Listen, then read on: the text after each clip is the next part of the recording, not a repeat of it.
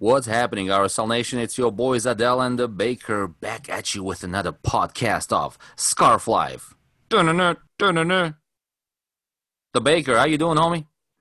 I mean, I mean, I'm I'm pretty good. Can't complain. You are gonna get us like proper sued by uh uh, uh ESPN. By Espen? By Espen? Yeah, out here infringing on that trademark, bro. Hey, man, I read somewhere you can have up to six seconds of a sample clip. So count me down. Right. Go. One, two, three, go. One. Three. Yeah, there it is. Less than six six seconds. Yeah. I think the problem is I told you that, and I don't know if I believe it anymore. You know. so, so, so I think upon further review that that theory might not hold up under scrutiny. It, might not hold up in court, is what you're saying? Yeah, it's like so. I mean, he told me in person that if it was less than six seconds, I could use it. So that I'm good, right? I mean, that's how the law works, right? That's that. That's my assumption. Yeah. And you know what? I think we have mentioned it on the podcast at least twice now. So it's out in the uh, podcast fair. So I think we're legally covered. Yeah, and you know, I, I think it's worth noting that if they really didn't want us to do it, I mean, a no one from ESPN is aware that we exist. But two, they'd send us a cease and desist letter. We we used to get those on the reg. I miss those good old days. Yeah, just you know, you know you you know you're doing okay when someone's sending you a cease and desist letter. Well, Yeah, I mean, look, uh, who is gonna send it now? I mean, no one owns the team if you think about it. So there's some of that. Anyways, Baker, uh, RSL Nation, welcome back to the podcast. It's been a while, it seems, but I know it hasn't. It's been a week since we talked. Right. But man, the, these I, I said this last time, and I'm I'm gonna double down. I'm not complaining about the frequency of, of games at which we are, well, which we are which we are experiencing right now. But I don't remember there ever being literally two games a week. I mean, it's Right. Saturday, For Wednesday, many. Sunday, Wednesday. You know, Saturday again, Wednesday. It, it Sure. almost feels like the NBA season at some point. R- right and and like you know like i think back on the those innocent you know days just last year where like you and i would be sitting there and it's like we've got to you know be like the one time a year when it was like a wednesday sunday thursday or something right and i'm sitting there and i'm going you know petke's got to rest guys we've got to you know you've got the wednesday game you got to think about and it's like now all of that feels so silly because it's like, dude, we got a game every 30 seconds. Who's next? And it's like we do a podcast once a week, Right. and there are two games between every podcast at all yeah. times. Yeah. And and it actually is it you know, not to sit here and complain, but like we like to record or we historically have recorded Tuesday night. Yep. The problem with Tuesday night is, you know, usually I'll send you a message like, "Hey, you want to do a podcast tonight?" And then one of us will mention, "Well, there's a game tomorrow. Like, no one's gonna Yeah. have time. Like, what are we gonna say between tonight and tomorrow morning that people are gonna have time to tune in? That isn't gonna be outdated by the time the game rolls around." Yeah. So then Wednesday rolls around, then we usually have a few and watch the game. And, you know, post match quickies used to be a thing, but it's getting kind of hard to do that. And so it's like, well, we're not going to do it on the game, game day. So Thursday becomes this next weird, like, best. So I don't know, maybe maybe keep an ear out on for us on Thursday nights, RSL Nation. Yeah, or something. I mean, eh, it, it is it is dumb that we get surprised every Tuesday that there's a game the next day. Right. Oh, wait. What's happening here? Anyways, so what are we going to tell these people one? today? Well, I mean, I I think you have a pretty great ad- summary of the game, which I'd love to have you read. Um, then we're going to talk about, you know, next game up, and we do have a, a, a schedule again, as weird as that sounds. And then, uh, you know, we, we've got some news regarding the team, and Dunny hinting at a few things during the uh, during the uh, uh, game uh, against against LA, and that'll probably be, be the hour for us. Perfect. So let's get right into it, man. Because that game against the LA Galaxy, it seems we're doing best against teams uh, that have the name LA in them somewhere. So we can keep playing the LA teams, I think we'll be all right. And I know we'll talk about the rest of the schedule a little bit. We have another LA game at some point eventually. But I was watching the game last night, preparing for a post match quickie or just at some point a a, a podcast, and um, let, let me literally read you the notes. Here's what it reads: Please do. North End standing room, Albert good, Kreilach as usual, Everton baller, outside backs good. I, I mean, that is about as good of a summary as you like as you're gonna get anywhere. So let's get into the game, man. 2-0 Yes. at home against Much the LA needed. against the LA Galaxy. I mean, oh my god. I mean, if, if there was ever a time when we needed three points desperately, not even for the sake of three points, but also for the sake of three points. I mean, it was getting a little depressing there. And then I saw Chicharito in their yeah. lineup. Yeah, I kind of forgot about that guy. I'll be honest. Yeah, same here. Uh, you were so you're obviously not in town, so you were not listening to the local uh, broadcast. Um, Dunny was kind of fat shaming him. I mean, Really? indi- indirectly. I mean, he mentioned, "Oh, uh, he's a little chubbier," or, or something. I can't remember the exact verbiage he used, but he must have used it three or four times. Right. He always added to it. You know, he had a calf injury, he couldn't run, he couldn't stay, you know, all these different things. But he, he Right. kept saying, yeah, he's a little, uh, I mean, he wasn't saying the words, but he was basically hinting at he's a little chubby. Sure. Um, Sure. or he's running out of gas real quick. So, but when I saw Chicharito in the lineup, I just, I have flashbacks of him coming off the bench in Manchester or at Real.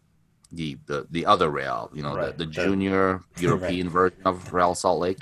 Our, our feeder, our feeder club. Yeah, the feeder club, Real Madrid.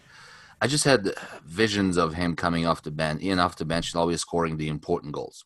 I mean, he was a baller for a while. He was like a super sub at every team that he played, uh, except for Bayer Leverkusen. When he went there, he was just, I mean, he was killing it, absolutely murdering it there uh, for at least a year or two. So, yeah, when I saw him in the lineup, and then Danny kept talking about, you know, his weight, um, I got a little worried. I won't lie. I got a little worried. Uh, but it worked out all right. I'm looking at the stats right now. Mhm. 13 shots to their seven, Right. six on target to their one. Sure. Right. Um, we had more of the possession. We had. I mean, basically, we, we played a get better game. Right. And I mean, might as well get right into it. But I also thought we got lucky, man. yeah. Holy yeah. cow, we got lucky in a few different, uh, a few different situations. For sure. I think I think if two things. If Pavone, as weird as it sounds, was maybe like slightly more clinical, that game is different.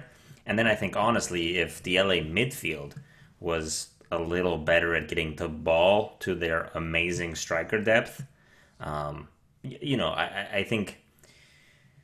So I think yeah, Chicharito wasn't running to any balls. Let's call it what it is. Like I think the dude's a threat. Obviously, you know, one of the most decorated players in like Mexican national team history, and they've got a few dudes to pick from. Like it's a you know it's a deep, Yeah. rich squad, especially when you say history. Um, so yeah, it, it, it's I think he he wasn't going to create anything himself, but if if that midfield had been a little better, it, it could have been could have been a bad bad night. Um, but yeah, man, like I don't know if you remember, but back when they made the signing, like it feels like a literally lifetime ago now. But Ch- the video was released of Chicharito calling his dad, as he was like, "Yeah, I'm, I, you know, I signed it. I'm essentially going to the MLS." Dude was crying. He was bawling. He's like, "It's the end," and I, I don't have the exact language here, but it was very. I think it's very clear that he and I know LA Galaxy fans are the, the two that are listening to this are like getting ready to tear my throat out and it's like no he was referencing in Europe but I think based off that phone call with his dad I think it's pretty clear that he's viewing this as like a last kind of I'm going to play some exhibition games in the US make some money Right. and like this this is like he was treating the conversation as if he was saying hey i'm basically retiring here pops um, so i don't think it surprises me that he hasn't been the impact player that the galaxy have hoped for at all And especially if you think about whom he's replacing or whom he is supposed to replace. I mean, let's not make a mistake about it. He came over to sell jerseys, Right. amongst other things, right? sure but I think he mentioned something about it being close closer to retirement or something multiple times before he walked it back, obviously. But I think we all know what's happening, right? And he came. He, he they're trying to replace Zlatan with him. Uh, come on, man. Zlatan, who by the way was confirmed to have COVID as of today. I'm not sure if you heard that. Which, um, as he said on his Twitter feed, COVID dared to mess with me or something like that. Bad mistake, or you know, in typical Zlatan fashion. But yeah, no, Chicharito was a non-factor. But I was still afraid throughout the whole game. I was very worried because he has a history of not doing a damn thing, and then putting him away, right? So um, it, it, it did not stop that worry um, for me at all. Let's talk about some of our guys. So yes, in, into your expert analysis of uh, Albert Good, uh, Everton baller. So, let's go Albert Good. But before we get to Albert Good, yeah, let's talk about Meram. So okay, Justin draws the penalty. He does. He does. Any doubt in your? I mean, that's a clear penalty. There was zero complaints by anyone about it. Yeah, that's that's text. I I it was it was so textbook that I've that I I almost like forgot about it. Like it, it it's like when you pull it up on like class, like when you're teaching that to the referees, like, hey, you ever see this? It's obviously a penalty. Yeah, yeah, clear penalty. But Justin in general, not just at that play, because he did well to get to that ball. I thought he did good. It feels to me like he is starting to get into his own, and he he was he spent quite a bit of time on the ball. I think didn't he didn't set up the second goal, but he was one of the guys that was on the ball leading up to the goal, wasn't he? I think on the second goal he might have already been subbed out. If I'm not, no, no, he would have still been on. Yeah. Um, I, I yeah, don't remember subs. I mean, it's goal. it's Freddie, man. He doesn't sub until the game's almost over.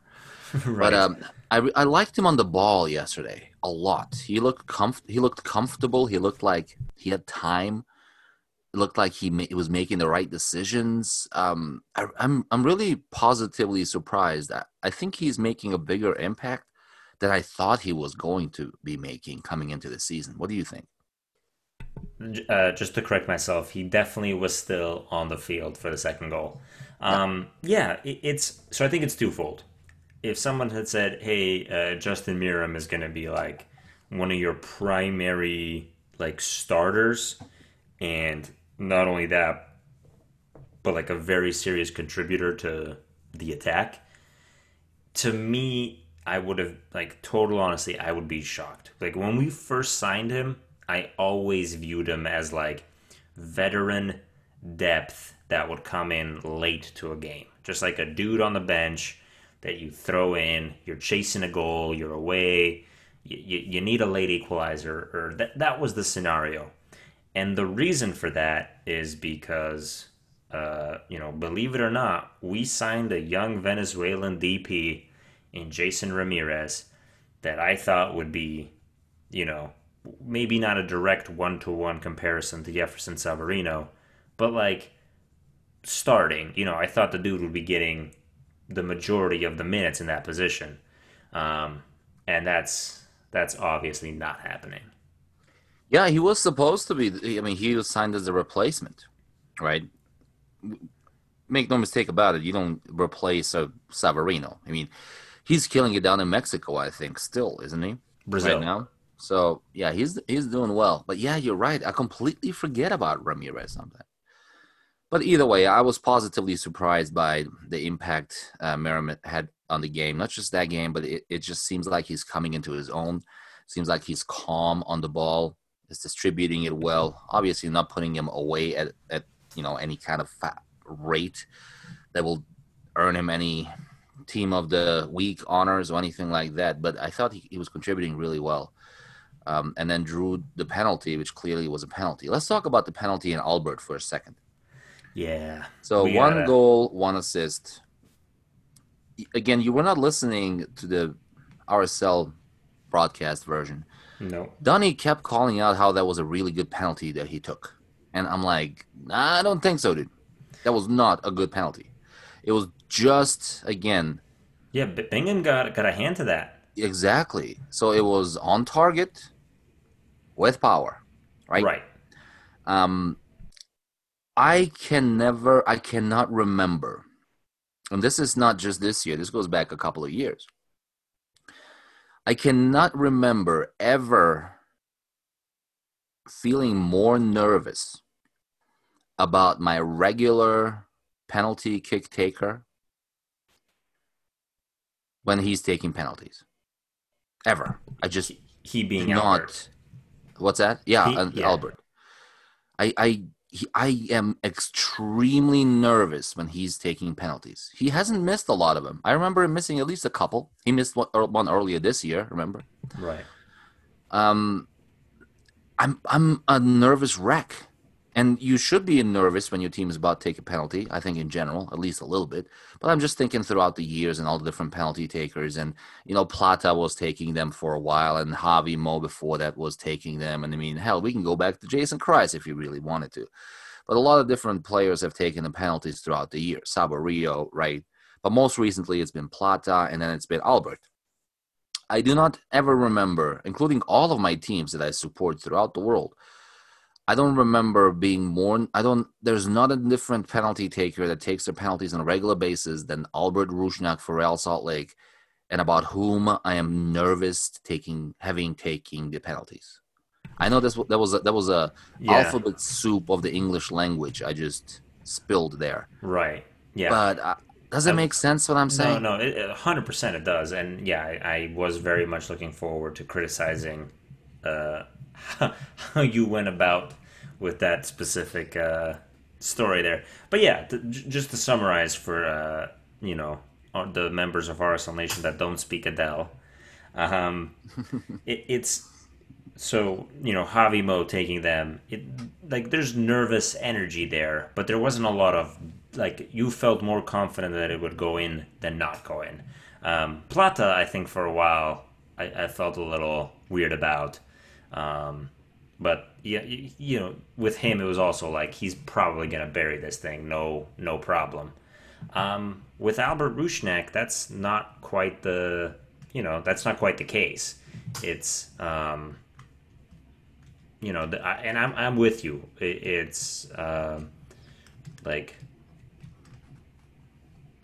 hold on, what am, what am I trying to say? It, it, Yeah. Speaking of alphabet soup, it, it- it's one of those things where you don't want to insult the man because like he does he does put him away more often than he doesn't. But there is this, you know what I actually think it, it stems from. It's from when we were playing that SKC game. All like feels like a, once again like two years ago now, or you know maybe last year, and we got the penalty, and Albert steps up to take it, and he tries that really really weird like half attempted uh, panenka that the Yeah. chip, and it just like it like floats right into the hands of Tim Melia, and I remember my heart just breaking. Um, and, and I think ever since then I've had this like weird, and then I think short. I think the next one after that he makes, but then the one after that, so like not the next one, but the one after. And, and I'm talking about these like they were all like back to back to back. They weren't. There were probably you know three or four games between all of these. I think he missed. And so in my mind, it you know some of it might be that recency bias. I'm going, this guy isn't a sure thing on on penalties. Nobody's a sure thing on penalties. But Albert failed in a way that was very visible, and then he failed shortly again after. I don't think he's missed since. But Yeah. the problem is, I'm only remembering that weird three stretch where two out of three he missed because the first one was so damn memorable. If he just sent it over the bar or, you know, the keeper pushed it wide, we I don't think we'd be having this conversation.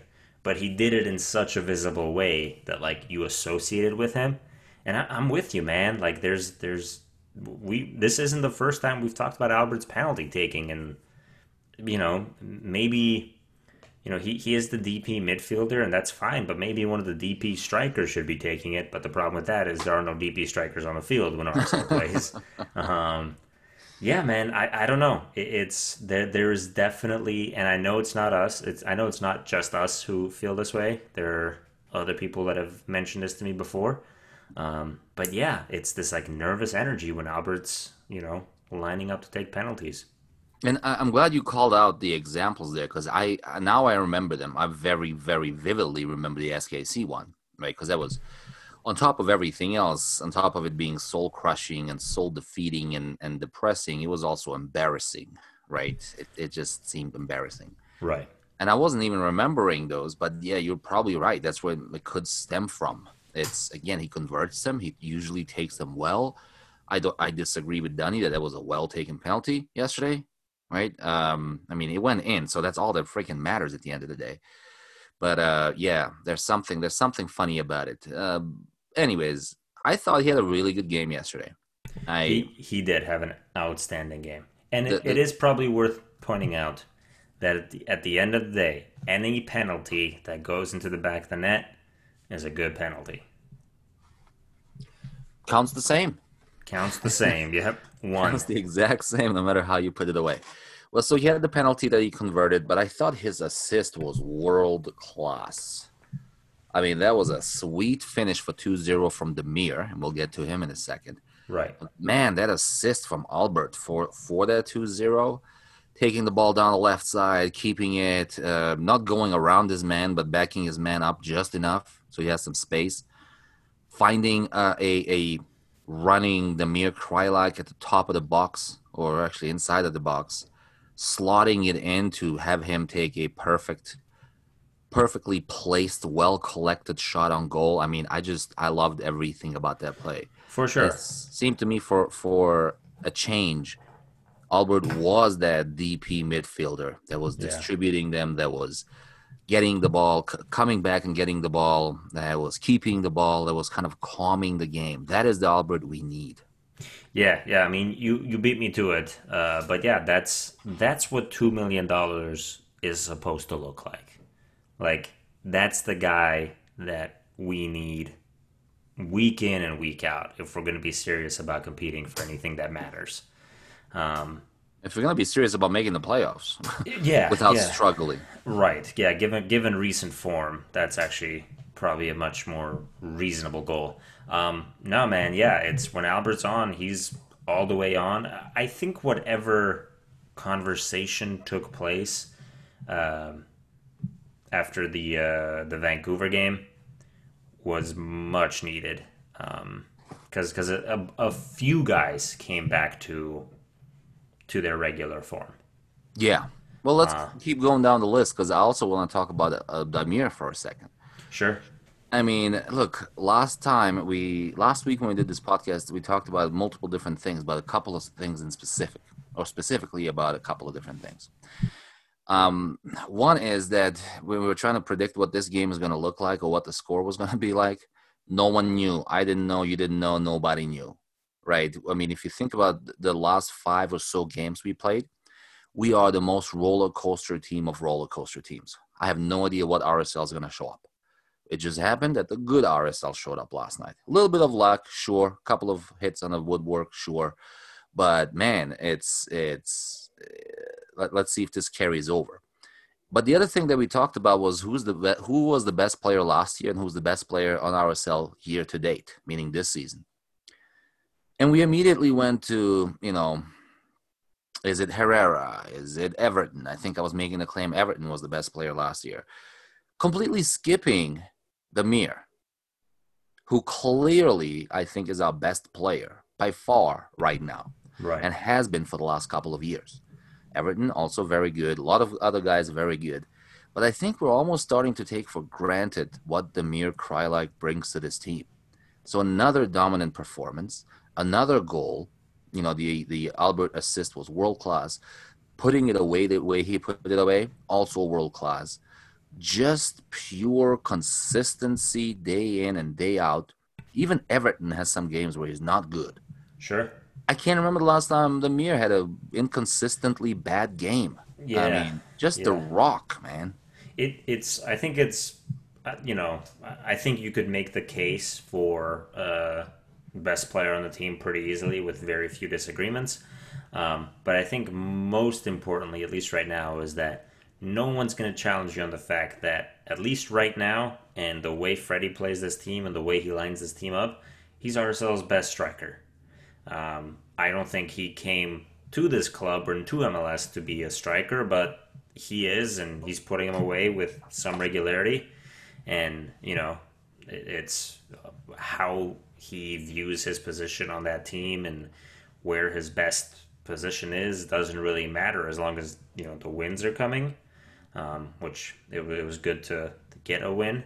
Um, but yeah, it, it's uh, you know I don't think we actually mentioned this on the podcast. Maybe once briefly, but he recently, I think last week or maybe the week before, uh, signed an extension with the team for I believe for like another three years with like a four year option. Um, so we'll be we'll be seeing him for for quite a while to come. And like as he was talking about it, you know, like he's a fantastic dude on the field, but I think also provides some of that veteran like leadership, kind of, you know, just a good guy interacts with the fans. I, I think especially given kind of the state of the club right now, he's a guy you need around just as an ambassador of RSL to show like, hey, you know, it's a good club, it's a great fan base, and yeah, he you know he definitely brings it on the field week in week out. But I also think he's got some of those. He's got some skills that RSL desperately needs right now for off the field stuff too. Correct me if you think otherwise. I think he should be wearing the captain's armband when Kyle is not on the pitch. Yeah, man. It's like I understand why they're giving it to Albert. Well, I mean, it, I think some of it depends on like what you think the future of RSL is. Um, I personally think that. All right, let, let, this is a safe place, right? This is this is our it's our podcast. It's for RSL Nation. No one's listening. Let's We're take fine. the gloves off. I don't like Albert, like yeah. straight up. Um, I think he's pompous. I think he's arrogant. Um, I I I don't know the man. I only know the soccer player, and it's very easy for me to sit here and and just say that. Um, I love when you know he competes and he puts his team on his shoulder, and and you know I absolutely owe him for you know I think of the Houston games like the dude straight up bailed us out, but he yep. doesn't do that with the regularity where I think some of his attitude is is deserved. Um, I think in an in in a very realistic sense. So had COVID not happened, we would have had the Euros this summer. Um, Albert regularly features for his national team, and I think his value would have been at an all time high coming to the end of the Euros, right? Um, so if if I'm of the camp that Albert Rusnak, once the Euros are completed, is either going to be sold because I don't think he wants to stick around Utah. I don't think that's his end goal. Um, and ultimately, the reason I bring that up regarding the captaincy is I'd love to give it to Albert and be like, "Hey, Albert, this is your team. We're gonna build around you, and like you're gonna carry us when you know things aren't going our way." But I don't think that's the reality. I think Albert very much views this as a great check, a great, you know, great way to get get some regular minutes uh, at, a, at a high profile. But like, he's got an exit plan, right? He his career is not going to end in MLS. I think he's very aware of that, and I think he's he's acting that way. So ideally I'd love Albert to wear it and to want to wear it and I'm cool with him wearing it but yeah I, I think the mirror is says is much more of a captain than Albert for for Real Salt Lake at least. Did you just say, and I quote, "I don't like Albert"? Yeah, and maybe that was a gross oversimplification of the scenario, but yeah. Yeah, no, I totally get what you. I get where you're coming from. I mean, again, I don't know the guys. I don't know. I don't know him. Um, yeah, there's some of that. There's a there's a little level of uh, pompous. I think is the word you used approach to to not just the game. I, I don't mind his game. I think his game is good. Yesterday he looked like our and when we say two million dollar player, just remember two million dollar player for someone like an Atlanta is nothing. I mean, but from from RSL that that's by far the highest paid player we've ever had. If I remember correctly. I can't remember what uh, Burrito was making or what um, was making either, but I know he was well into the seven figures. But anyways, um, he looked worth the money yesterday, but it's not to your point often enough to to where you can build a team around him. I will I, obviously. Right. Was it about three or four games ago when he wasn't playing? He, he couldn't play, and we were missing it. We can I could tell we were missing him in there. Um, so I mean, he brings a certain something to the game. I just don't think it's enough, and I don't know what is how he approaches everyone in the locker room, but I doubt it's the way Damir approaches people in the locker room. I just Sure. I just think that a captain's armband is misplaced. If it's not uh, Captain Kyle, obviously, because that's a no-brainer. Right. Heart Um, and soul of this team. Yeah, then it should be, in my opinion, uh, Right. Damir. But anyways, that's neither here nor there. So Let's talk about um, hold on before we do Oh. that. Mhm. So you you know you said two million dollars wasn't a lot for like so. Actually, in the greater scheme of the league, so I'm looking at the MLS player salaries for 2019 because that's the last time they released it. Uh, Ruidiaz, uh, the the forward for the Sounders, makes roughly a hundred thousand dollars less than Albert uh, Rusnak. Uh, Romain Alessandrini for the LA Galaxy makes 1.6 million.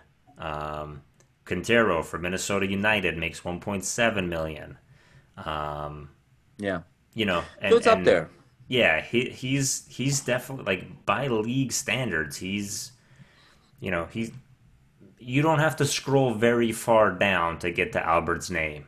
Let- mm-hmm. Let's let's leave it at that. Keep in mind these. So Quintero obviously no longer plays for Minnesota United. He plays for Houston Dynamo. All 2019 numbers, but Yeah, I think we get yeah. carried away sometimes with the few that make the five, six, and sevens. Right, because yeah, it's like b- basically Carlos Vela, at, and this is all 2019 is 6.3, and then well, this is this is a blast from the past. Schweinsteiger 5.6 for the Chicago Fire last year, but then yeah, it's like four million, and then it suddenly becomes three, three five, you know, and then you get into two eight, two five, two four. And honestly, looking at because it was the, it's the European transfer window right now, and um, you know there's news all the time about players transferring and back and forth.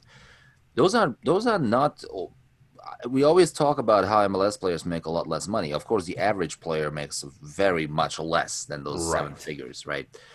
But those the ones that get into the seven figures, they're they're pretty compatible with a lot of the European wages. You know, I'm I'm looking at news coming out from players leaving Arsenal. And they're making, you know, I mean, don't get me wrong, there's probably the ones that are making 10, 15. Sure. But the majority of them are in the one, two, five, four, three, you know what I mean? Right. I mean, yeah, the salaries are a bell curve. You've got all of your dudes in the middle. You've got the tons of guys, you know, towards the bottom half, and you've got a few guys at the very top half or top third, I should say. Yeah. And then, yeah, th- where those bell curves overlap in the MLS and the English Premier League is a very interesting Mm-hmm. uh, spot. It is a very interesting spot. It's it's when you take these averages. I was listening to, to uh, Daniel Tosh, the comedian, talk Mhm. about averages the other day. He's talking about, you know, that saying that says uh, everyone gets their five, 15 minutes of fame. And he's like, but that's on average. You get nothing. I get 20 years. On average, is 15 minutes. Right. So it's a similar thing there. All right, let's let's keep moving in because there are a couple of outstanding, a, a couple of other areas that I thought were good. Even during the the what we called or deemed the booty whooping of the last game, and even the Colorado game, I think we called out that season or year to date. So season to date, our both of our outside backs have been looking pretty good, and I thought that was a, another good example yesterday of both Toia and Herrera looking pretty good. Still the the occasional blunder here and there, which let's face it, have cost us before and will most likely at some point again in the future cost us stuff, right? But in the meantime, I thought both of our outside backs and the, I mean I don't even want to talk about Nedum because he's just playing phenomenal this year. I would say. Um, it, I thought the outside backs had another really good game. Your thought?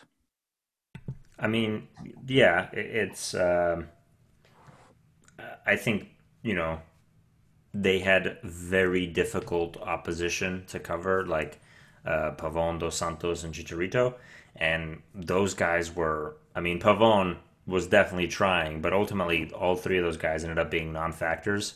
Toia had a few, you know, hiccups. There was one clearance that he kind of kind of screwed up that I, if I remember correctly, it was Pavone that put it on frame and actually hit the bar uh, from the deflection. So a few hiccups, but all in all, the outside backs definitely played really well. Agreed. And then, and then uh, the other guy I wanted to cover real quick is Everton. Um, yeah, I like that. That was that was Everton Gladiator. old. Yeah, man, he needed that game. Um, he needed that game really badly because I think you know you you mentioned it earlier in, in the podcast. It was like he's had a few bad games, and you know everyone's entitled to have a few bad games, but like in recent memory, he you know he wasn't the dude of last year who was just like great match game in and game out. Um, I, I think Freddie actually was in, in the post game interview was asked about Everton, and he's like, you know, we ended up having a conversation with him, and we really challenged him during this game, and and so I think it was a it was it was an apparent problem to everyone, not just the two idiots on the mics right now. Um, and yeah, we need. So I think if I had to boil that game down, we need more of what Albert was bringing that game, and we need more of what Everton was bringing that game. Because that dude was breaking up plays. He was getting in in the way of you know any kind of promising attack. He owned that midfield. He covered for uh, Pablo Ruiz's defensive kind of lapses, um, which I'll continue to eat crow on this. The dude's gotten a lot better in a very short amount of time. Um, I was I, I can honestly say at this point I think I was more wrong about Ruiz than right initially. Um, but yeah, yeah, Everton back to Everton, dude crushed it. Yeah, back to his usual self. Well, everything you and and guess what? I think we're gonna need this kind of depth and consistency if we want any chance um, for the playoffs, uh, especially to make any run in the playoffs. Right. Because of these back to back to back to backs, we there's very very little room for for error there, and Right. um, I think it will show. It is an opportunity for the Pablo Ruiz example of the world to step up Right. And, and make themselves a standard part of the team, not just for the rest of this year, but also for next year. Um, and I'm glad you were wrong on him. I, I think you weren't. Too, you were not too wrong. You never criticized his offensive capabilities. You Sure. always. You were mostly complaining about his defensive positioning, not Right. even play, just positioning.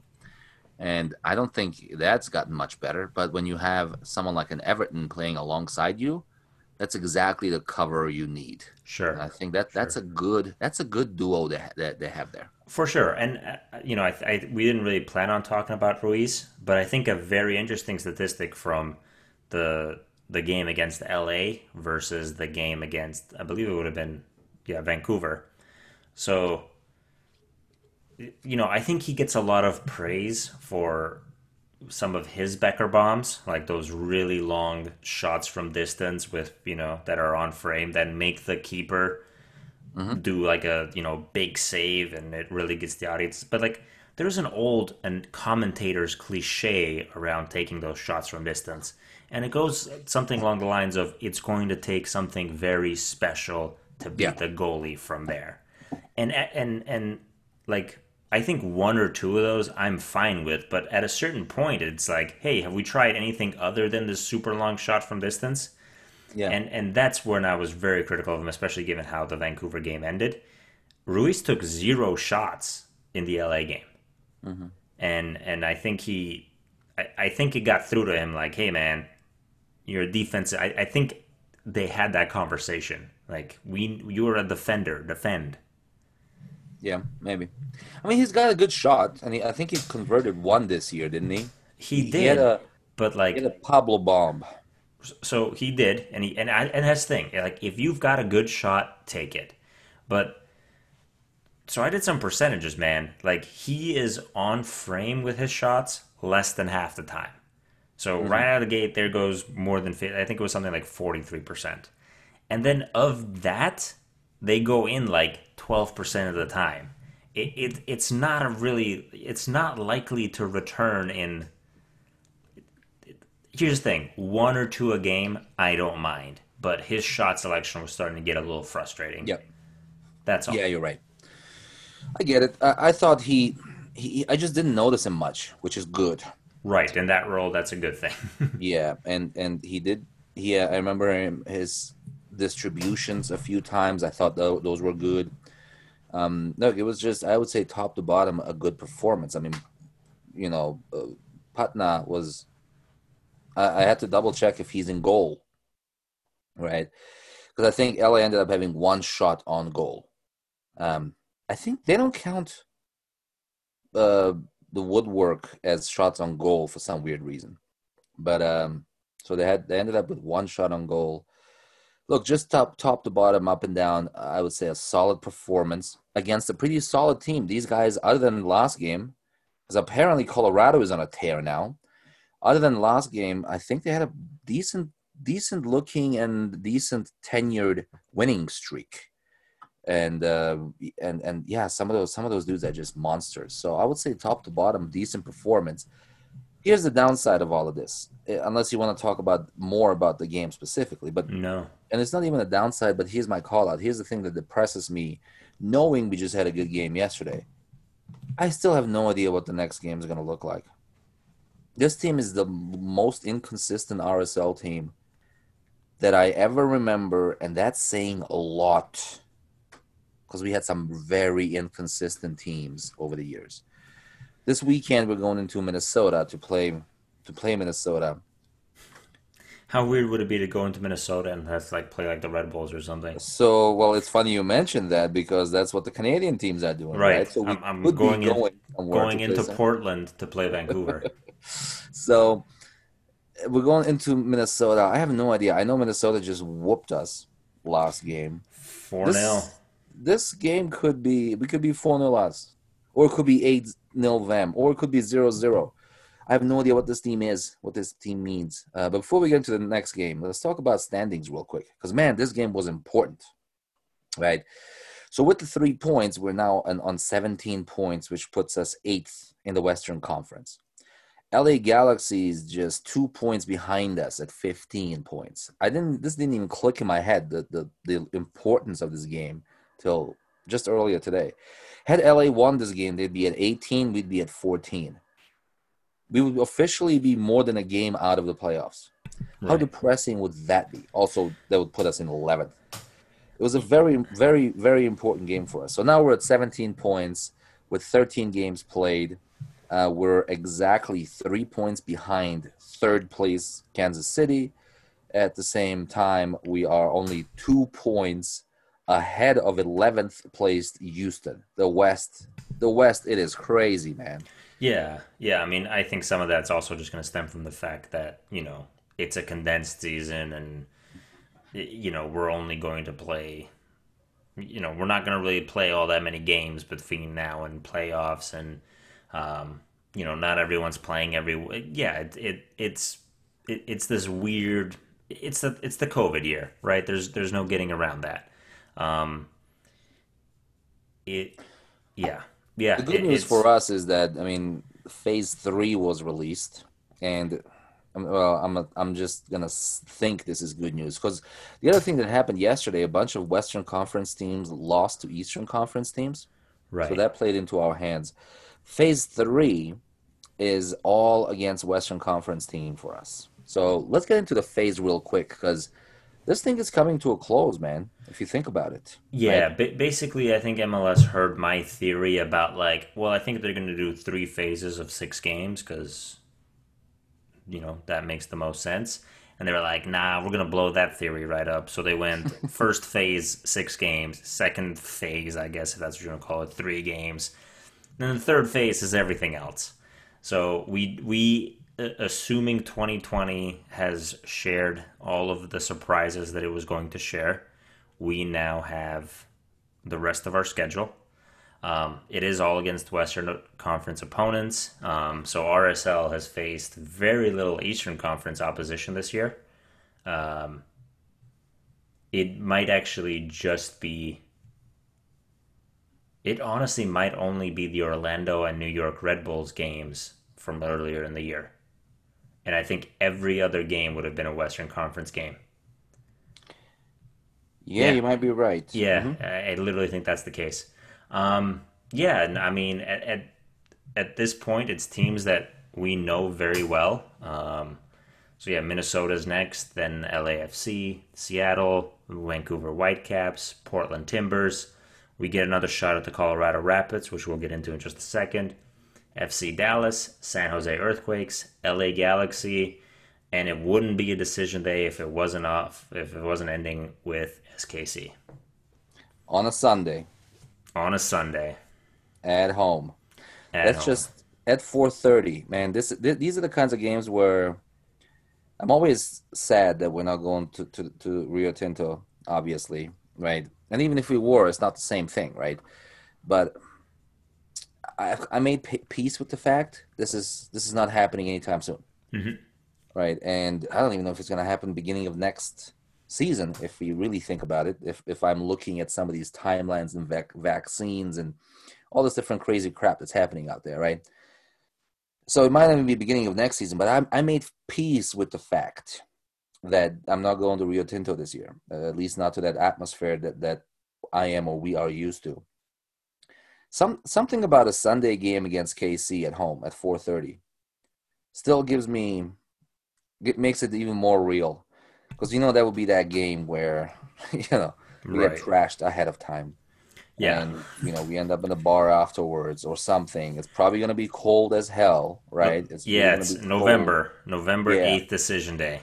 It's um those are the games that and it could be in part because i'm looking at memories from facebook that keep coming up. Um five years ago last week five years ago is when the, we had that famous um lampard not lampard um what, gerrard um Yes. slippery when wet sign. Yes. Yeah so they good. came up as a memory.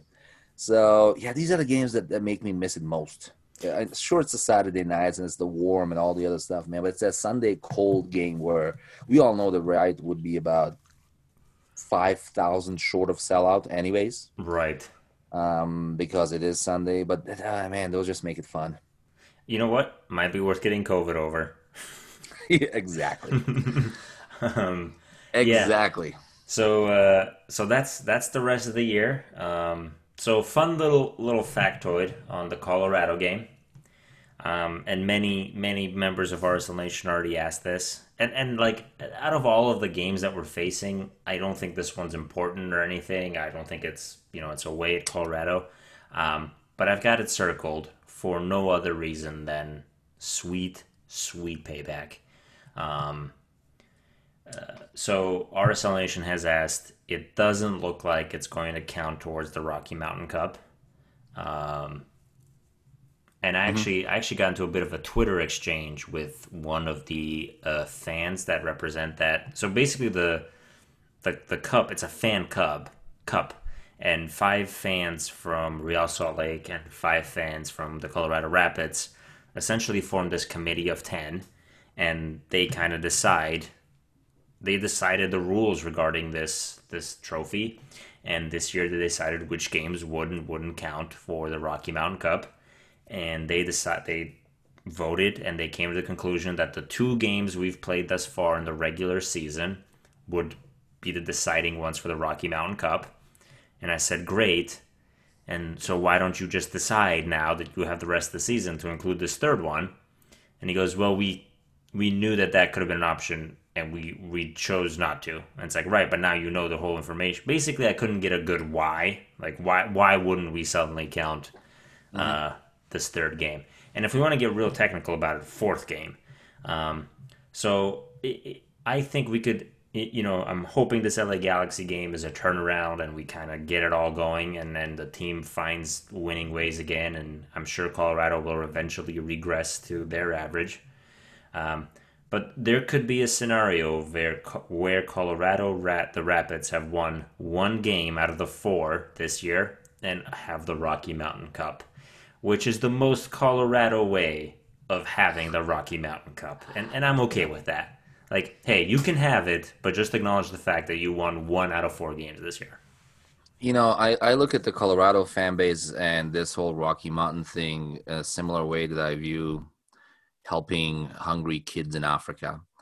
um, I have a little extra, so I might as well give it to them, right? And just let them have it. Honestly, I'm, I was starting to feel bad. If anything, it might renew the rivalry a little bit. It has, for me, it has nothing to do with the Rocky Mountain Cup itself. It's their reaction to it. Yes, It is, it is their players' reaction to it. It is the sting of the 5-0. right. It's Whooping. mostly that. Yeah. Yeah, The and- fact but- that dudes dudes in the locker were celebrating like they just won the World Cup didn't help. Yeah, but look, man, the the, the uh, a week earlier we we lost 4-0 to Minneapolis. I mean, Sure. me, Minnesota.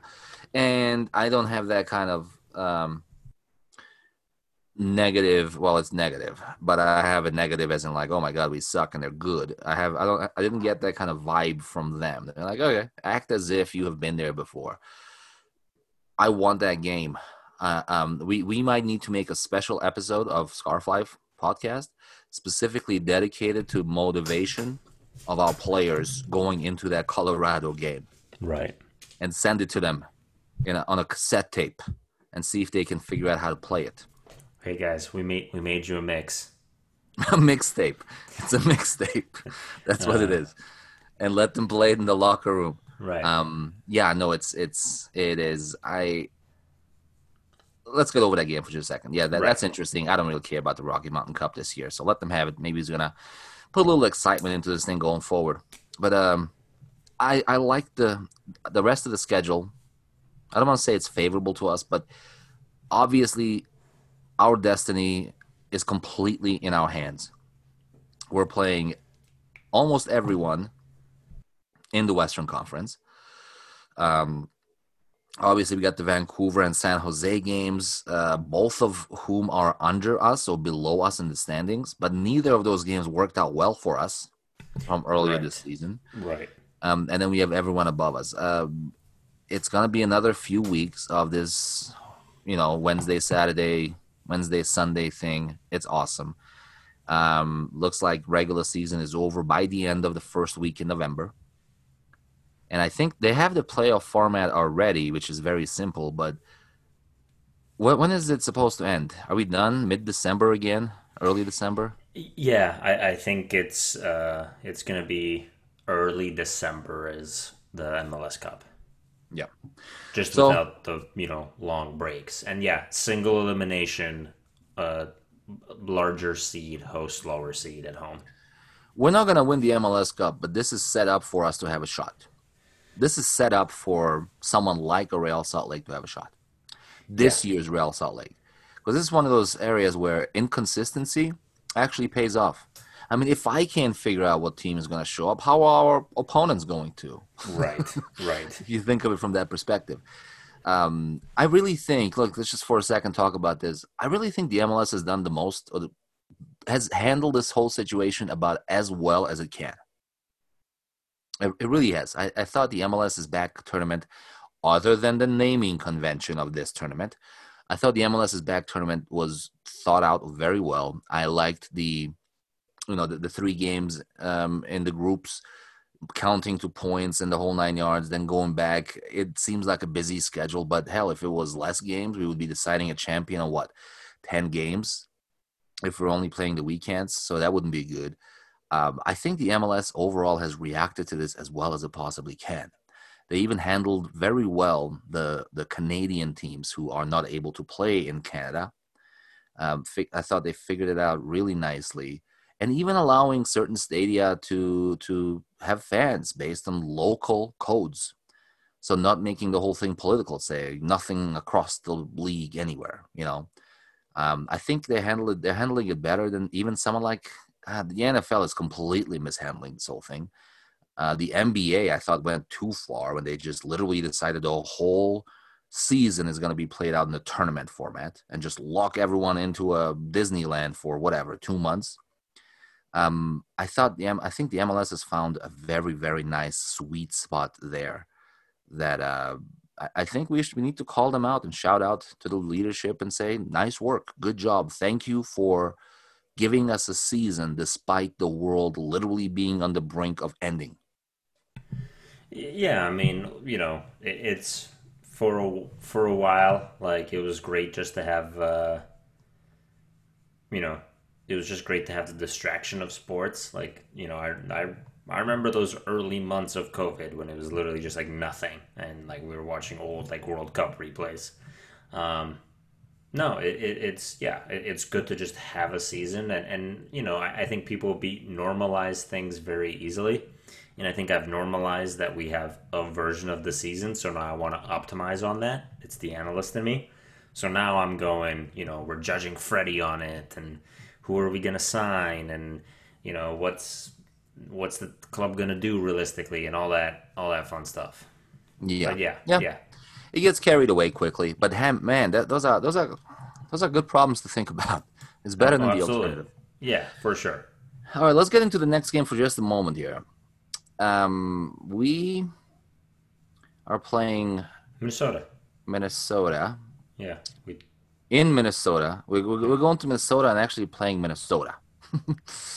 um, they just let's see, they just lost to the Columbus Crew two one. Um, yesterday as well on the twenty third. Yeah, they've kind of been in a bit of a slip, bit of a decline. Yeah. When in the world did this happen? When did Kei Kamara go to Minnesota? What the I hell mean- did I miss? Yeah, that happened. I want to say just just earlier this week. Okay. Because he was already playing for them yesterday, apparently. Uh, yeah, I mean, he was he, Colorado traded him, I believe, for like some for like a a pick in the draft at some point, and yeah, Yeah. um, and yeah, I think some like TAM or something. I, I forget the exact details, but yeah, I, I hadn't realized that he had already played, but it it does make sense. They need some they need some of that. They need some some striker presence up at the top. Yeah. Well, so Minnesota, uh, obviously, we all remember from just a couple of weeks ago the whooping in uh, Minnesota or against Minnesota 4 0. Yep. Was it 4 0 or 4 1? I can't remember. I mean, does it matter? Good point. Doesn't really matter. Um, they're seventh in the standings, one point ahead of us. So this is another opportunity for us to jump a team and you know go as high as probably third or fourth, if that goes well. Um, or it's also an opportunity for them to go as high as second. It's a very important game Right. at this at the, of, in this phase of the season. And it, it I- was 4-0, just FYI. I have. I, I wish you hadn't told me that because now I could have been sitting here thinking, oh, maybe it was just 4 1. But now I know. I have a very bad feeling about every single time we play Minnesota. And it's it's not these bad feelings are not always justifiable in with data, right? I have there are certain teams when we play I just have a bad feeling about. It's Vancouver and Minnesota. Those are probably two of the biggest ones. Actually, there probably other but NYCFC. Oh, and Orlando. Orlando always get a bad feeling when we play them. And maybe it's just one of those things. It's just like Albert taking penalties. He converts the majority of them, but I still have this bad feeling because of something that happened forever ago, right? Right. And it's still in the back of my mind. I I always have a bad feeling playing Minnesota. I don't like it. And Yeah, especially in Minnesota. Like I, I don't think we've had a win, win up. I don't think we've had a tie up there actually. it's the new Texas, isn't it? Yeah, Isn't yeah, what It was it- deemed last time. We Minnesota comes to the Rio Tinto, and we'll have we'll we'll tie them. But whenever we go up there, it's it's not good news. We were their first victory, weren't we? Yes, we were. Yeah. Yep. Yep. It was it was the first game after uh, Cassar had been fired, and Petke didn't want to take over that very because it was like like the game was on a Saturday and Cassar was fired on like a Thursday, Yeah, I remember that. and so Petke sat that one out. And uh, Six yeah. two, if I remember correctly. Yeah, it was it was brutal. yeah, So yeah, six two. I remember that game very well. And ever since, I've had a bad, bad feeling every time we play Minnesota. They, for some reason, their style just doesn't suit us. Um, and on top of all of that, the inconsistency of our team. I do not see us walking away with three points from Minnesota. What do you think? I think we're just due, man. We're due for one. They're kind of sliding. I'm, I'm, I'm going to say three points. I'm going to say we squeak out a 1 0 win. Mm. Just I like by it. skin of our teeth. We don't deserve it, but it just goes our way for a change. I think we're gonna have a depleted lineup as well. I don't see Everton turning around this quickly and playing. I um I don't see Meram turning around this quickly and playing. I think the defense probably stays put as is. I think the front, everything ahead of the defense, we might see some some changes, some pretty major changes. Hell, uh, could be Sam Johnson's opportunity to yeah, uh, yeah. put or, some minutes in, or Jason, yeah, yeah. It's um, I think we see a half-ass team, for the lack of a better word, in this, um, and I see I see them beating us 2-0 because I don't I don't know where the goals will be coming from if if Corey's not playing, I'm not sure if Damir would play because don't we have a do we have a game the following Wednesday as well? Uh, I believe we do. So yeah, it's gonna be Sunday is uh, Minnesota, and no, no. So this actually bodes pretty well for us. So we have Minnesota on Sunday, and then we face LAFC on October fourth, the next Sunday. The next Sunday, okay. All right, so we have a week there. So maybe might, he might run some. He might run some players out. I still see a depleted starting lineup and maybe a lot of subs at halftime and uh, and throughout the rest of the game. Just don't have a feeling. I don't have a good feeling about it. I think if he can squeeze out a point with the standings being what they are and knowing that other teams will have to beat up on each other, I think that's a big, big. It would be a big bonus for us. I would be very happy with a point on Sunday. Yeah, yeah, that's you know, I, I can't fault your logic. Yep. All right, man. Any other closing arguments or statements before we call it a, a day, a week? Well, I mean, there's some pretty major news that we're just kind of skipping over here. So there always during, is, huh? There always is. You don't want to talk about uh, Noah Powder? You don't Let's do it. So, uh, so during during the broadcast, well, the Salt Lake version of the broadcast, Dunny hinted at you know news and reinforcements coming for uh, for Real Salt Lake, and in the last two days we've had a couple of you know essentially Monarchs players being promoted to the first team, but not until 2021. Um, the you know Davis, the midfielder for the Monarchs, and an academy product being the first one and then the second, I think, slightly higher profile one that I think a lot of Monarchs fans have been kind of, you know, saying should happen for a while is, is Noah Powder, the left back. Um, I, I've watched a few of the Monarchs games this year, which I can't say I, I do every year. And um, yeah, the dude's the dude's good. He he impresses. I don't think he's going to be like, you know, it, it's it, it's a Monarchs player being signed to the first team. It's about as low risk as you can possibly get. Like they're inexpensive. If they end up working out, that's fantastic. And if you can sell them down the line, even better. Um, so yeah, it, it's. I do think we are very depleted at that position. Um, you know, it, it, it is kind of unfortunate that we have to wait until 2021 for that left back reinforcement because uh, you know RSL does technically have a left back uh, backup essentially in in uh, Ashtone Morgan, who we signed from Toronto, if you recall, at the start of this year. I remember the signing. I yeah, dude has played all of one game for the uh, Monarchs um, against San Antonio FC this year. That's it. That is the extent of his impact um, for Real Salt Lake in the organization. Keep in mind, this is a dude who just the year prior regularly played for Toronto, including in CONCACAF Champions League games. So, not sure what the hell's going on there, but uh, he's clearly not the backup. So, well, what's going on there is the definition of a bad signing. We uh, unfortunately we have a rich history of bad signings and re-signings in some cases, right? And that's just that's just a picture perfect example. It, it's not to the extent of a burrito, or it's not to the extent of oh my god, what's his name? Sports car uh, forward uh, Ortuño. Ortuño. Yeah. I mean that is. It, that should that should be an example of a bad bad signing. You know, Right. something you don't do. And so is this. Um, yeah, no, look, man, I'm excited. He- Here's so as you're talking, I- I keep reminding myself, or I keep remember, remembering discussions we have had over. I mean, we can literally say years now because we've been doing this for years, and it is it is that mentality that we always talked about, which is the mentality of we are an academy first organization. I think we have probably said so many times on this podcast, again throughout the years, that we're never going to be the, the big club that buys the Zlatans of the world, right, or the Roonies of the world.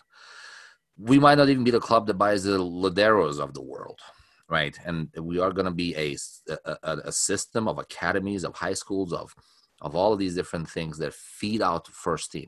I think it's worked out pretty well. I think the downside of this is we're probably not finding any world be- beaters in those places, right? So, but the, upside is that it's consistent, it's safe, and we're seeing this being played out now over multiple years now. I mean, if you look at the team and if you look at how many of these guys have come through the system one way or the other, whether through the academy, whether through the Monarchs, whether you know any of the feeder systems that, that we have in place, it's incredible. Um, was it us that had six homegrown start earlier this year at one point? I mean, that's absolutely incredible. The downside is again we're not going to find the world world beaters out there. Sure, it's, Um, you're not getting a finished product at that price. Exactly, going this route. So now this is where the kicker in all of this comes in. Um, again, Dunny is hinting at some big news. We're assuming it's signings because he also talked about one other thing I'm very passionate about. I'll tell you in a second. But I'm I'm anx- anxiously awaiting some some movement, some news on on the new owner Right. or the new owners. And I'm very I'm, I'm gonna be very interested in asking the question. I might I might need to go get a press pass just so I can go to the press conference when we introduce the new owner or when he or she or they introduce themselves to us. Because this this will be my number one question. What mentality, what blueprint are we asking or are we looking to implement going forward? Is it the continuation of this feeder system, right? turnkey operation as is, just use it? Or do we get someone with deep pockets coming in that wants to maybe add to that, maybe continue that, but also go out and shop for some big names? Sure. Hopefully, with a new GM or new whoever works in the front office and makes these signings, because clearly we have we cannot sign an expensive player that works out well for us. So there's that. Yeah, really, yeah. really interested to see how that works out. Right. I, I mean, I, I think for for for what it's worth. Uh, so just quick point point of clarification. Uh, Noah is a product of the Red Bulls Academy, and we actually got him from New York Red Bulls too. Um, but yeah, he's been with the Monarchs last year, apparently tearing it up. Um, but yeah, you're you're absolutely right, especially regarding the you know the thing about the what does the new owner bring and what's you know hopefully someone that doesn't mind paying some trans. So my big doubt with Dell Loy Hansen, like when they when they being the you know the the front office would say, Dell Loy Hansen has no problem paying for a player's salary. I believe them. I think where my frustration always lied is that Dell Loy Hansen doesn't want to pay transfer fees. Yeah. And in the world of soccer, uh, you know, usually you got to pay a transfer fee unless you're buying from Real Salt Lake, in which case we usually just let some of our best players walk free. Um, it, it's you know, and and so that's really the the clarification there. Um, I think the fact I so while both both of those young men being signed was absolutely fantastic news to the organization. I don't necessarily think that it's like a big enough deal to be what Dunny had hinted at. You know, just, just to be totally totally honest. Yeah. Um, but buying like a big marquee DP level player, a I don't think makes sense from like a roster slot standpoint for Real Salt Lake, but also probably not something you do while the team is being shopped. Um, yeah. So so the owner thing does kind of make sense. It does all. I, I mean, I've never. I don't know what all goes into the purchase of a, you know, hundred million, well, north of a hundred, five hundred million dollar purchase of a soccer organization that includes a first team, a backup team, an academy, and a women's team. Um, but yeah, it, it's I'm curious to find out what what Yeah, this and a lot what these more, news and a lot of real estate, and a I mean, lot of real I'm- estate. I'm- yeah, an academy, a high school. yeah, I'm looking to buy a house right now, and that's the complicated purchase. This is a lot of real estate you're buying, right? And um, yeah, I, I heard there's also a lot of complications because he owns the land around certain areas and all these different things. Yeah, I'm, I'm just interested. I want to see. Um, at this point, obviously, it's very, very important. Who who ends up buying this team can probably be. This is one of those pivotal things in the history of Real Salt Lake that many years from now, five, ten years from now, we'll be looking back and and I mean point pointing to this point as where when we turned it around. I'm almost a little hesitant because you know oftentimes the grass is on the gr- greener on the other side mentality that a lot of people have. A little scared to see what happens. I mean, what what if the new owners don't want to spend at all? I'm assuming the MLS would want to sell to them in the first place Right. but it's going to be it's a pivotal pivotal moment in RSL history and i'm just excited the other thing that dunny mentioned um, and we, we keep quoting dunny tonight but let's face it he is the foremost authority on he's, rsl he's the voice. He is the voice he not just the voice but he's also the voice of reason it seems like you know one of the very few people in public that also makes sense and can speak to normal people um, he- said something very interesting. I've never heard him or anyone else say it, but I know you and I have talked about this a hundred times, which is a standing only area, standing standing room only in the north end. North Everyone or south? About the south end, north. He said, "You're sure he said north." Oh yeah, north. Standing room only in the north. He said, you know, he's looking at w- would that be a good investment for someone to make? I'm assuming that also means building a roof over their heads, right? Because we've complained about that same thing. Our, right, the Rio Tinto is one of those places where the visiting fans can be perceived to be louder than our south end section because the south end doesn't have a roof over their head and you can have you know 30 away fans sound like there's a thousand of them because of the roof over their head um, i think it's a really good idea i think you know whoever the new owner is we need to we need to push them on this plus think of it this way man how could you put a roof over the south end with that huge screen above it right do you put the roof over the Right. That wouldn't make a lot of sense. Right. But the north end, right? The north end, especially with the Concord right behind it, the concourse right behind it, where you have the shopping and the walking and you have that old outdated scoreboard, rip that thing down, man. Put a little roof over it. Hell, you can even make another la- another layer, right? So you can look makes it look make makes it look even more like a wall. Um, anyways, I'm really excited to see, you know, some of those changes and to see whether those changes are there. Um, I think it's in, unfortunate, you know, with the whole COVID thing, with no fans in attendance, would be a really good time to do some construction in the stadium. Um, except then you're asking, you know, an ownership group to invest money into a product that is making them less money now than it was earlier this year, even. Right. Um, but it does seem like a good time to do some construction. Anyways, I'm just very excited. I really, I really, really hope we get. I don't even care what end it is anymore. Some people are so passionate about keeping it on the south end. Like, really? When you go to Monarchs games, you sit in the north end. No one's complaining. Who cares, right?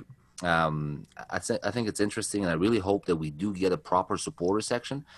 Well, we have a proper supporter section, but we get a section where the supporters are set up to be to, to be heard the way they should be heard, to be heard the way they so deserve to be heard. Uh, and I just think it would be awesome on the north end because then you now you can you kind of start connecting 35 and then throughout the north end, you know. Yeah, yeah, and yeah, that's the part. So we're, you know, once again, what feels like a lifetime ago, we're 35, section 35 people. And so it would be great to have like a full connection with the supporters groups, 35, you know, that entire kind of side becoming a big wall essentially for for the team.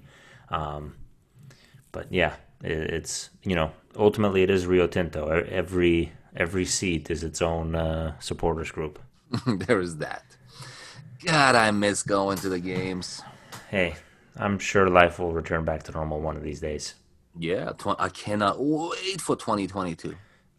2022. um, speaking of which, did you see that the fact that uh, the club emailed out um, options for 2021? I did. I haven't actually read it. What does it Yeah, say? I mean, basically, it's like, hey, you know, use our credit for 2021, or hey, I'm opting out. Ah, okay. Yeah. Well, I'm opting in. Yeah, I mean, I'm I'm hoping there's something to go to. Yeah, there's that. And we plus we kind of paid half of it by now, didn't we? Well, maybe not I mean, more than half. How did we? Well, like, Because they're doing the subscription model now. Sure, but you paid for uh, you paid for most of this year, and you've gone to two games. Yeah, that's right. So, Yep, that's right. or scratch that. You've gone to one game. I have. Uh, me personally, No, well, I you you have a ticket for one game. that's what I mean. Yeah, we had one home game that we could go to Yep. before the world went nuts, and it was the opening day game. Well, it was good while it lasted. All right, let's wrap it up. I, I mean, I think that's it. I think we hit RSL Nation with all the all the info they needed for this week, at least. All the 411s. Now you're better informed, at least about what we think. Uh, what do we know? Just a couple of dummies sitting behind microphones talking. Um, I have a bad feeling about Minnesota, like I said, but I still have a good feeling for the rest of the season. I think we're making the playoffs. We're not winning a thing this year. It would be an extremely successful season if we make the playoffs and make it through the first round. I mean, extremely successful season in my mind. So I, th- I think as long as we look at it through that lens. Now, you know what's going to happen, right? We'll go on a winning streak. By winning streak, I mean two games, and then we'll be talking about winning the cup this year. Right. So we all know that's going to happen, right? that would be the most RSL. Well, that's the thing, though. We can't do a winning streak right before the playoffs because we have to squeak into the playoffs. Yeah, So, exactly. yeah. It'll It's be, basically- you know, give me a couple of more weeks, and I'm going to start talking about the playoffs have started, right? Yes. This this this this formula is just rinse and repeat, man. It's turnkey, rinse and repeat. It's it's the same thing every year. It's uh, the the names and faces change, but the stories stay the same. exactly.